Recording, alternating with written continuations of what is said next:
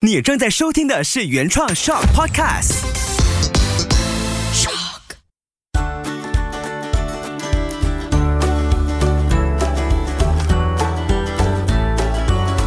秋月的育儿天地。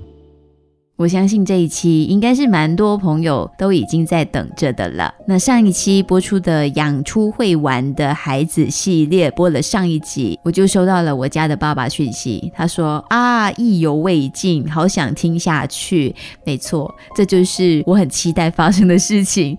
谢谢有朋友在期待，也谢谢你这一期持续的来收听秋月的育儿天地，搞懂孩子不费力。Hello，你好，我是秋月。我们在这个养出好玩的孩子系列当中呢，其实我很感动的一件事是在这一期就这一集上下集播出之前，我就看到了蔡康永的一篇文字，然后康永哥他是写。不少小朋友想成为网红，那是因为在他们的视野里面，网红的生活似乎最有趣、最引人注意。其实还有其他生活也很有趣，有趣到那些人并不会想成为网红。扩大视野，选择就会增加。所以呢，这个正正就是我开始想要找出这些有趣又会玩的大孩子来上秋月的育儿天地，然后就发现说我整个核心的制作概念。被蔡康永的这一段呢，完全点出了我。我也期待说，就是因为来上节目的都是好玩会玩的大孩子，然后我也希望透过跟他们的对话，深入的去了解他们的家庭、他们的教育观念、他们的整个成长的过程。我们可以听见现在当爸爸妈妈的自己，可以怎么样的去帮助孩子、引导孩子，可以在我们听见未来各种好玩的可能性之下呢，我们可以打。开自己，更开放式的去陪伴孩子，寻找他们想成为的那个自己。就像这次出场的这位韦庆。世界第一垂直马拉松选手，我们怎么可能会想到，哎，爬楼梯也可以爬到成为世界第一，而且打破了我们很多社会既定的标准观念。那他的过去在上一集呢，有提到了他怎么样用三年的时间哦，去打败了世界第一。现在我们要走进他的家庭，了解他的成长背景，怎么样让他成为今天的自己，养出好玩的孩子系列，我们请出他。Hello，大家好，我的名字叫苏维庆。啊，世界第一垂直马拉松选手。哎，我我很好奇，就是你刚才有说到，你小时候你是哥哥影响了你，你六岁就成为下棋棋手，然后后来就姐姐影响了你，变成了长跑。对，那家庭对你的影响其实蛮大的。这个家庭的教育怎么样影响了你？就是每一次看到了危机，它都可以变成是一个转机，对，而成为了帮助自己成长的一个点。主要原因是，呃，其实在家里面，爸爸妈妈都对孩子比较严厉，就好像我有两个哥哥，一个姐姐，还有我，我是在家里面最小的，嗯，然后我爸爸都要我们。努力去读书，呃，有好的成绩，找到一个好的工作，这样子。哥哥就是一个好的榜样，他读到呃博士学位，然后姐姐也是博士学位，然后就二哥也是很强的，就买卖股票的做这一行。变了，就我一个是往运动的那条路去走。起初是爸爸，尤其是爸爸就比较严，就会叫我去专注于学历上，而不要放这么多时间跟精神在运动上。当然，我是那个比较要走自己的路的，要证明给人家看，喜欢挑战的。简单来说是很执着的，要去走自己的路。就因为这样子的心态，要去挑战，因为跟自己说，其实做人就是要去发挥自己的特长，而不是要跟着大家一起走同样的路线。呃，虽然也有很多人反对，也有很多人支持，就大家都想看我到最后。能够成为什么？我也跟自己设下了这些目标，跟自己的承诺，自己说，只要我最后没有睡街就可以了，就有一个有一个地方可以住，有三餐可以喂饱自己，那个是最低的底线。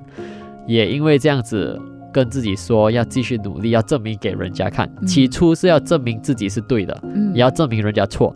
当然过后成功证明了。下一个目标就是要专注于自己要达到多远，要证明自己还有潜质，还有很多发挥跟进步空间，要看可以去到多远。因为我个人认为，我现在只发挥到我的八十八线左右，我觉得我还有二十八线的进步空间，嗯，所以一直在挖掘那二十八线。也因为下棋在下棋的过程当中，学会到怎样去精准的看整个局面，而不是看短暂的回报，主要是长远。也知道我的最后我的 end game 是什么，最终目标是要做什么。所以在这一段期间，虽然我花了很多金钱，花了很多时间，当然我换回来的是我的人生经验。我也会跟人家打交道，我也会去跟很多大公司的代表跟他们谈，很有自信的说自己在做什么，自己很清楚自己要得到什么，也很了解他们要什么，然后这样子才会有盈盈的这个计划出来，是才可以拿到赞助商，才可以。说服国能的 CEO 赞助我，那个时候，嗯，真的没有想过，那个时候的我才二十四、二十五岁。我相信当时那个 CEO 的眼神应该也是，哦，你这个小子，你要来告诉我什么，对不对？对，那个时候的我还没有毕业，还在读着运动科学系，呃，也是因为国能庆祝他们七十周年，来马大办一场路跑比赛，然后就这样子遇见了。然后我也特地去遇他，因为我知道他会来，嗯，因为他们要庆祝他们七十周年纪念。嗯然后我是马大的长跑运动。动员，嗯，只要有长跑运动在马大进行，我都会出来，呃，捍卫我的主场，因为那个是我训练场地，我都不喜欢让外面的人进来马大，然后拿冠军，嗯，因为是我训练场地，所以我有那个，呃，我觉得这个是我的地方，这个是我优势，我每天在那边跑的，哪一个弯我都很清楚，嗯，所以就因为这样子也拿了冠军，然后有机会去找他国能的 CEO 跟他谈，然后就。要很努力的卖自己，嗯，这个运动呢，你不能坐着等人家来赞助你，而你要去找人。所以你到现在也是自己在亲力亲为做这件事情。就现在跟我女友一起就去做这个事情，以前都是靠自己。在 Form Five 中午毕业过后，SPM 过后，我都是有去打工做这个 part time 的 promoter。你可以在 shopping mall 那边看到人家推广一些产品，很像 KitKat，很像牙膏，就从那边开始吸收各种推广的。经验对对对，就在那边，我还记得我以前，嗯，就每一个呃每一个客人经过，我都会去跟他们聊交流，跟他们交流。就十个客人经过，我都跟十个客人讲，因为我相信一个人会买我的产品，嗯，就以交流多的那个几率，一定会拿到一两个。就这样子的想法，就成功卖到产品。所以你是那时候开始锻炼起自己的胆量、自己的推销的技巧。简单来说是脸皮厚，要去 脸皮要够厚，要要敢敢吃下败仗，就去那边讲，没有卖到就算，下一个。对，他不会带来伤害啊，因为你还是尽力的去做你该做的事情。对，也因为这样子的态度，在找赞助商的过程，我发电邮给一百个大大小小的企业。嗯。我就不信拿不到赞助商，一定会有一个说可以见面，只要有见面，我的机会率就高了。因为我个人比较喜欢面对面的谈，这样子说服能力比较强。透过电邮，其实那个成功率没有这么好，除非你真的是很红的那一种，才有这个机会。所以你看你在做每件事情哦，我相信听到这里的所有的朋友都好，都听得出，其实我们今天访问的这位养出会玩的孩子，这个孩子本身呢，现在已经在自己的梦想路上努力的往上爬。他还有。多少年？七年、八年的这个世界第一的保持者的这个梦想在那边。对，那他本身的声音就很有底气，然后很坚定，很有毅力。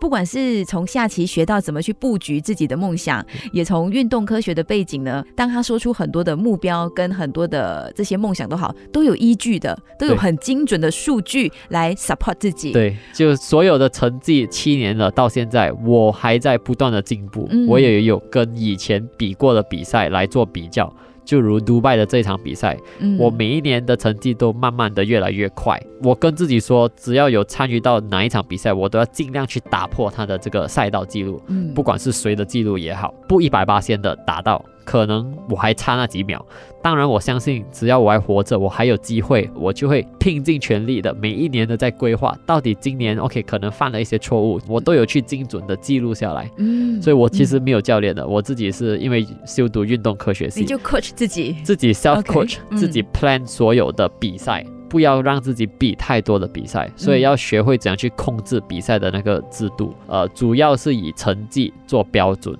去年的我尝试去挑战我的极限，看可以比多少场赛事，比了三十六场，其实很累。嗯，七十四趟的航班真的是对身体上的这个修复能力会多多少少都会影响。很多时候周六比了，直接赶往下一个地方比多一场礼拜。我有试过周六比了台北一零一，比完后呃下午两三点搭飞机回来马来西亚，回来吉隆坡，隔天比吉隆坡塔。哇！所以连续两个比赛在不一样的国家、不一样的城市，嗯，呃，当然有时候有时差上的差别。很多朋友跟我说，你应该放弃台北一零一的那场比赛，因为吉隆坡塔是你的主场。当然，我们的主场也有很多国外选手过来，嗯，所以无论如何我都不能输，我输不起这一场。你绝对不让自己松懈下来。对，然后我也跟他们说，不用怕，我在，只要我在的话，我是可以拼尽全力去比。台北一零一，我也拼尽全力，完全没有松懈，因为他们都叫我不要拼尽全力。他说你来不及修复。嗯。然后台北一零一，因为我拼尽全力，我才荣获冠军，赢第二名的那个日本选手才赢了一秒，才跟他差一秒。嗯。如果那个时候的我为了吉隆坡塔而松懈的那一回，就这样子输了。当然回到了吉隆坡塔，不到二十四个小时就准备比早上五点，嗯，跑这个吉隆坡塔。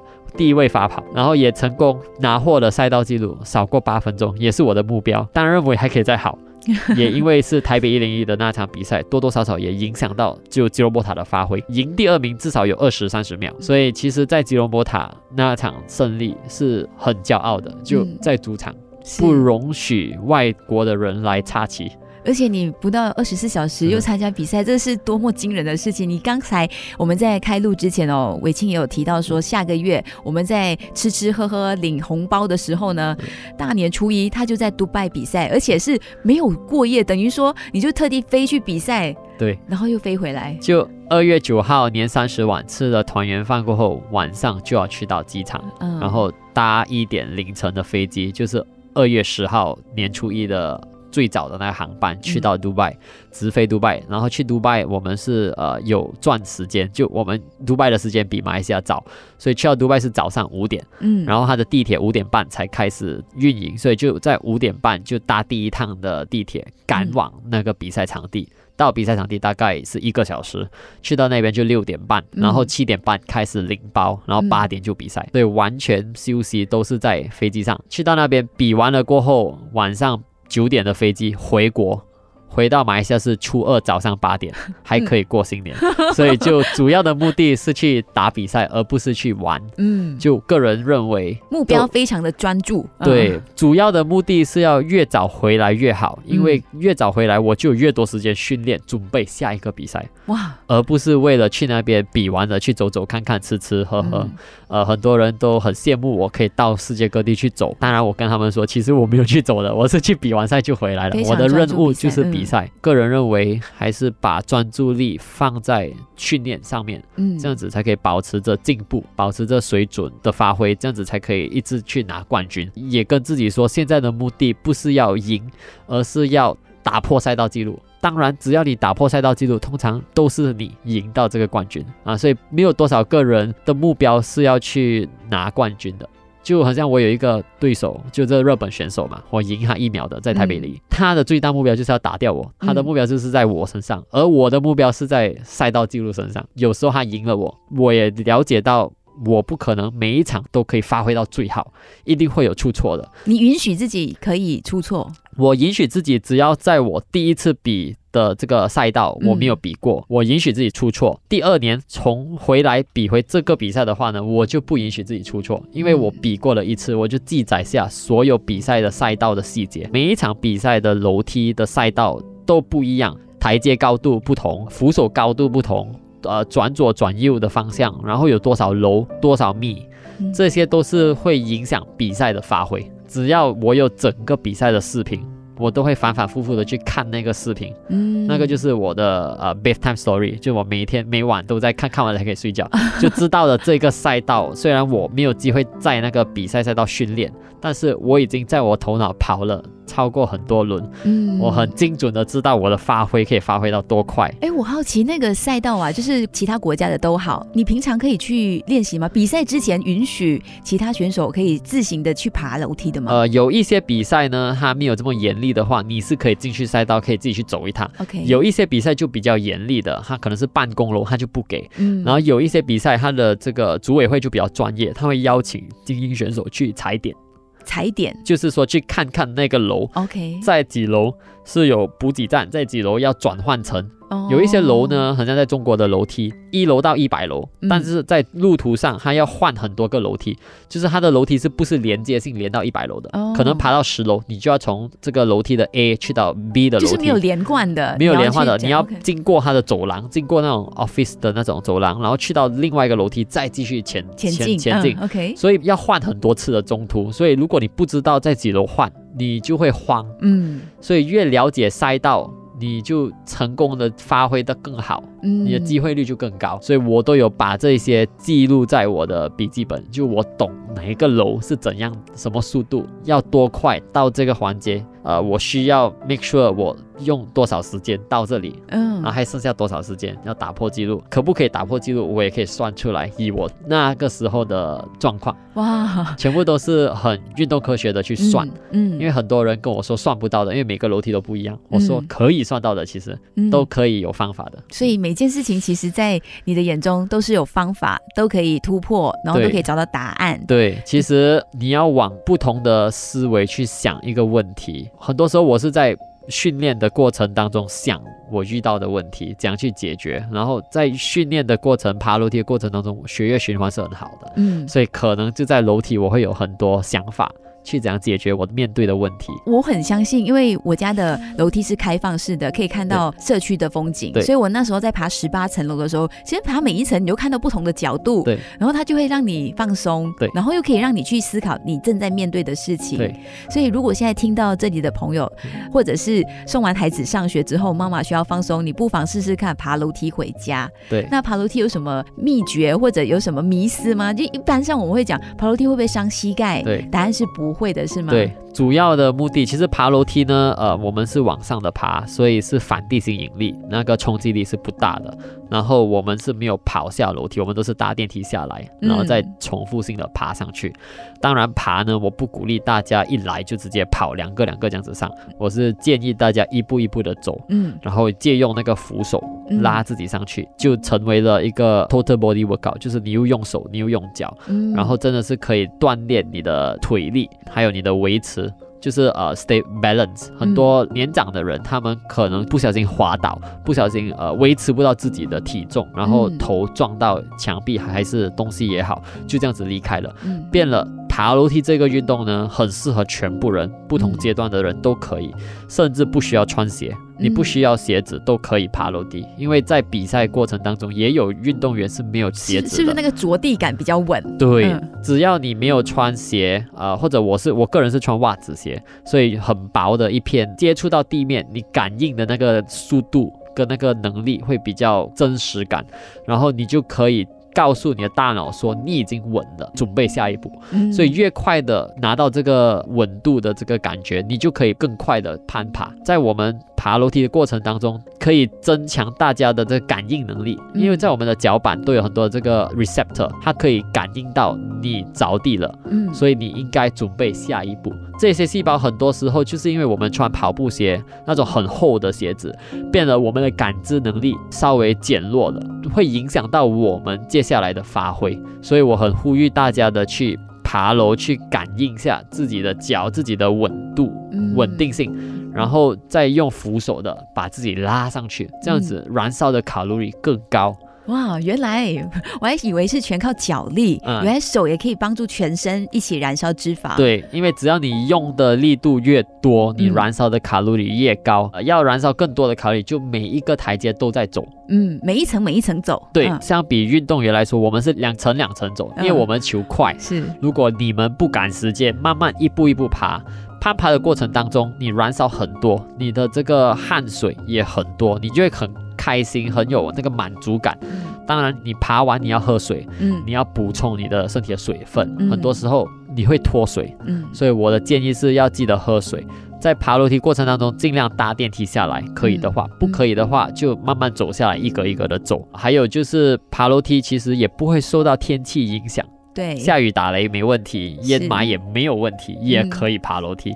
如果是你的工作楼，那更好，因为办公楼他们的呃楼梯有一些都有空调，都很蛮不错的。嗯，所以这个是为什么我一直鼓励大家去尝试这个运动，是，而且最好是可以带上小朋友一起一起爬。对，就变成一个亲子非常好玩的活动了，对对不对？在中嗯国，他们有这亲子组的，一起去比赛吗比赛，对哦，你你要不要在马来西亚也办一场？对对，需要的，在未来一定会有亲子组。好啊，如果亲子组记得就就秋月的育儿天地一起玩，那我们一起号召更多的爸爸妈妈带孩子一起来参与，我觉得这个画面会很温馨，但是又充满了活力。对，因为它不一定要在很高的楼才可以办比赛，二十楼、三十楼都可以办比赛了。嗯。中国、美国都很多比赛，他们的地标性的这个建筑物有很多，嗯。马来西亚也有，在现在在等着这个 Merdeka One One Eight。是。啊，那边有这个最高的酒店 Park 嗯。Hyatt，、他们会在这里开，所以又会有办比赛。那也是你下一个 M 在马来西亚的目标的场地吗？对，在今年的八月将会是这个 Merdeka One One Eight 的开放吧，就算是嗯他们开始营业。是这个酒店，所以 Park Hyatt 的负责人也有找我联系，嗯说要办比赛，要推广这个楼。哇哦，然后这个 Merdeka One One Eight 很有历史性，也有很嗯有这个、怎么说团结嘛，嗯因为它是 Merdeka One One Eight，就在很地标的这个位置起出来的高楼，是世界上第二高高的高楼，所以我们在那边会办一场国际比赛，目标至少要有三千个人来参与这比赛，会邀请世界各地的代表过来比，然后这一场比赛我一定要捍卫着这个地方，好。所以就很期待八月份 Merdeka One One Eight 的到来。真的，那我们就一起来留意。所以那个比赛也会记录吗？像刚才你有分享你平常的一些记录啊，或者比赛的过程啊，像去年在美国的这个帝国大厦帝国大厦也是有全程记录下来。都有，那就是去到你的 YouTube channel，对只要打 So Y 有。S O H W A I C H I N G 就可以看到你这些比赛的记录。对。所以这个八月份的也会记录吗？对，八月份也会有录视频，然后也嗯会，其实我个人会在比赛之前，我要去那边挑战两项吉尼斯世界纪录，哇。这是我今年的目标。嗯。已经得到批准，只是在等这个楼开放的时候，让我有机会去踩点，去看一看那一边的楼梯，要去做计算，要去看它的电梯有多快下来，在哪里，所以很多东西要去算准哈。然后如果有什么大公司想要跟我一起成功打破这记录，可以联系我，嗯就我可以带动你们的品牌，这样子。真的这个是很有意义的一个过程。对，那我想听到这里的爸爸妈妈就会很好奇了，哎，我们要怎么陪伴孩子这么有能力去完成自己的梦想，然后还会帮助自己设定每一年不同的目标，这些都是我们在教养孩子的过程当中希望给孩子有的能力。那今天上来分享的伟庆本身具备了这些能力，而且你的眼神一直在发光。如果是听到这里的爸爸妈妈，你会怎么样去跟他们分享呢？就是如果他现在面对好几个孩子，嗯然后每个都有不同的特质。我们应该怎么去帮助这些父母呢？你有什么话会想要建议给这些在陪伴孩子梦想茁壮的大人？我个人的建议就是要让孩子们去尝试不一样的东西，嗯，不一样的领域，音乐也好，绘画也好，就我们说的琴棋琴棋书画。啊琴棋书画这四个东西。嗯，要不就是别的东西，现在有很多不一样的领域可以去尝试。AI 也 AI 也有，啊，太多东西了。嗯。给他们去尝试不一样的东西，打开他们的这个思维空间去想，就以不一样的角度去学习，不一样的角度去去发挥。只要给他们越多的机会去尝试，他们一定会找到他们的那一块。只要他们的那个热忱找到了过后，他们会跟你说，这个就是我要做的事情。然后那个时候，作为父母亲就要去支持他们。虽然路途上可能不会成功，当然成功是要等到五年、十年后你才可以看得到，不是说因为一两个比赛啊，还是一两个的一些失败你就认定不成功。你要给他们去尝试，然后他们需要的帮忙，你就尽量去帮助他们。嗯可能他们需要呃那方面的专业，就可以问一下身边的朋友有没有谁在这方面是很强的，可能可以给你的孩子一些指导。嗯，就我个人在路途上，在这个运动生涯也遇到了很多呃可以帮助我的人，就可能我需要一些意见，我都会去问一问，我这样子做怎样？所以我的大学教授其实是我的后面的 mentor，嗯，导师，嗯，所以我也遇到很多，他们都很愿意的分享他们的看法，因为可能我单方面看的东西看不完整，需要他们这些比较专业的，尤其是在我规划我的训练程序上，我也有跟他们分享。跟他们讨论，然后他们会建议我更好的方法去实行。所以很多时候不是所有东西都是自己成功自己做到的，而是要很多人一起合作，有一个很好的系统，才可以达到最高最完整的那个目标。真的是要感谢自己很大胆的去问人。嗯，所以小孩子可能他们没有我这么大胆的去问。当然，我希望爸爸妈妈会。不断的鼓励孩子，而不要因为孩子遇到一些挫折就不允许他去发挥，叫他去做你要做的东西，这样子对孩子很不公平。所以要让孩子有自己的梦想啊，往往不能把自己的梦想寄托在孩子身上。嗯，就好像可能你的目标要成为医生，但是当然在你这个年代你做不到，你就要你孩子去成为医生。其实我会很可怜那个孩子，是是，就因为这样子被。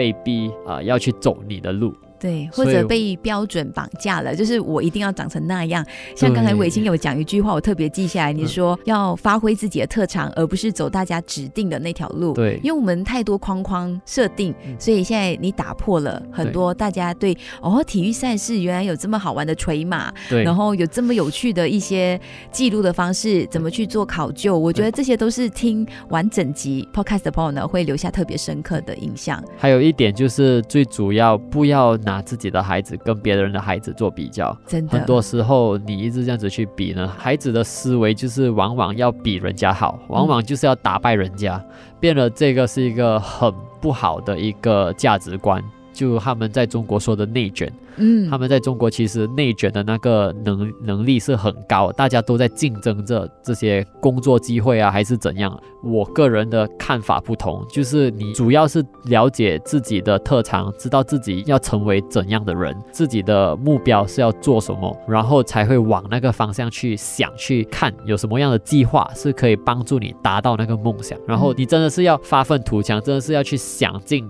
办法去怎样实现这个梦想？过程当中不是说你努力就会成功，而是要很有创意的，就要往不一样的思维、不一样的思路，要打破这个格局，嗯，才可以成功。以前的我一直在求。体育青年部部长赞助我，一直要去找政府赞助，一直去认为啊，政府一定要赞助我，好像就是这样的方法是吗？就好像就只有 A 这条路。当然过后我想了很久，哎呀，其实我不需要靠他们，我可以去往 B、往 C、往 D 的方向去走，去去找企业家。然后我现在已经放开了整个思想，就是我不只是要在马来西亚找赞助，而是在全世界的。嗯，我是属于整个世界，而不是属于马来西亚罢了。我要挑战人类的极限，所以我不能只是把自己的想法成为马来西亚冠军就这样算了。我要成为世界冠军，嗯，这就是我的人生的价值观。哎，挑战人类的极限啊，这几个字哦，你你刚才还没开始录音就有挂在嘴边，然后现在也不经意会说出来。它是你的座右铭吗？还是你的信念？它算是我的一个信念，因为我个人现在已经是世界第一，也算是所有人的。对手每个人都拿我当成一个目标，要去把他们的这个发挥，他们的时间跟我的时间做比较，所以我就是大家的目标。当然，我一定要尽量提高自己的水准，因为我现在才三十，我至少还有五年的这个空间给我去提高我的水准。我要把我的水准提到去最高，把这个攀爬楼梯的这个速度拉到去最快。当然，我也认为这些记录迟早会被人家打破。只要你曾经有拥有过，那是最好的一个见证，或者算是一个成功吧。就我留得到越多记录在这个世界上，那就是我的一个 legacy。这样子我就可以减少更多的遗憾，而不是为了只是去打比赛拿冠军。赢了就算了，而是要留下更多的这个价值给下一代的运动员上来挑战。那刚才你有分享一些话语是给爸爸妈妈嘛？那听着节目的小朋友呢，孩子们呢，作为一个大哥哥，你有什么建议要给他们？啊，我其实想要他们去呃不断的创新。他们的想象力其实很丰富的，他们可能会想到不一样的方法去做这个事情，呃，变得。我很鼓励他们敢敢的去尝试，不管成功失败也好，在路途当中学到的东西，那个才是最重要的，而不是为了要达标。呃，有时候我没有达到这个记录，我个人认为，诶，很好。只要我有进步那一两秒，我都很满足了。继续进步，就换另外想法去想，知道在哪里犯错了，可能自己的弱点在哪里，你往好的方面去想。嗯，往往都要往好的方面去想，不管那个情况有多惨多糟都好，只要你要继续的相信自己是可以发挥到最好，可以达到目标，你就尽管去发挥，不要因为一两次的失败。也不要因为朋友嘲笑你，还是朋友说不可能，身边的朋友跟你说不可能，你就要证明给人家看。很多事情往往都是自己先去证明给人家看是可以的，或者证明别人是错的，还是证明自己是对的。到最后，你的目的就是要提高整个水准，而不是在证明什么了，就大胆的去尝试。不要怕人家的嘲笑，也不用怕人家在后面说你不好也好，这种东西其实你控制不到的。嘴巴生在人家身上，人家想要怎样说就给他们说。嗯，你不能因为社会的批评而不去做你要做的事情。这样子，十年后的你，你会觉得，哎呀，那个时候的我应该做这个事，你会有这个遗憾。所以我希望小朋友不要有这种遗憾。虽然你们还小，当然，我认为你们可以创造的东西是很多的，尽量。推广马来西亚，把马来西亚提高到下一个阶段。哇，很大的很大的一个愿景。那当然就是身旁的大人也要祝福这群孩子们。然后我们不要做那个设下框框的人，而是开放式的帮他们那片天越打开越大。然后像伟庆才可以越攀爬越高，然后到世界各地各个角落去插旗啊！真的就去插马来西亚的旗，就可以跟人家说：哎，这个楼是马来西亚的记录。是，你是那个保持者。对，哇，真的很开心，今天有机会跟你这样面对面聊下去。然后我也希望。在未来的不管哪一座楼、哪一座高塔都好，我们都可以看到伟庆的影子，也可以关注一下伟庆的这个 YouTube channel，去看看你比赛的这个过程，去感受一下。我我待会也会给我小朋友去看一下，因为他们昨天听到今天要访问你的时候很期待、很兴奋，然后给他们看一下，哎，伟庆哥哥是怎么爬到这么高的大楼，然后那个过程还有很多是值得我们学习的，因为背后的艰辛只有你自己知道，每天的操练也是只有你自己可以体会。对，每天都在攀爬楼梯，然后在楼梯就只有。你跟楼梯，然后看的东西往往都是一样的东西，就那个过程其实啊不容易的。对，重复做同一件事情，同一件事情。然后还有就是在攀爬过程当中拿着那个电话，然后在爬楼梯的过程在玩 board game，很像我女友，她是在玩速读库，玩速读，在爬楼梯的过程当中，就这样子可以呃怎么说呃有很多方法去训练，尽量减少那个沉闷感。有时候会做一些呃怎么说我们叫做考试，嗯，就是测试自己在这栋楼可以。跑多快？要每每两个星期做一个测试，肯定自己的训练程序是对的，然后有时间在进步，所以有很多方法可以学习，不只是重复性做的。其实有很多。这个这个有点像我最近在挑战健身这件事情，然后教练也是会给我们设不同的方式，然后甚至每天开的歌不同，对，或者是那个程序调乱一下、打乱一下，有时候完成像游戏，对，然后你就觉得哎。很有乐趣，生活就是这样，就是要一直保持着有乐趣，你才会继续重复性的做一样东西。是，只是在把它打乱那个次序也可以的。对，这个也可以用在养孩子这件事情。无论你在教养的路上，你遇到了多大的挑战都好，偶尔换一下方式，偶尔尝试用不同的方式跟孩子沟通对话，你会看到不一样的效果。你也会找到育儿的乐趣。对，其实做做每一样事情都会有不一样的乐趣啊，都有方法的，是，而不是只是。套路 A，套路 B，其实很多方法，嗯，只要不断的去创新，不断的去 try，嗯，就会有看到那个效果。是，今天谢谢伟庆抽空上来，然后接受访问，然后也分享了很多你这些非常璀璨的登高楼的经验，还有你未来的梦想，也祝福你下一座在杜拜的那层突破你个人的记录。谢谢你，谢谢大家，谢谢。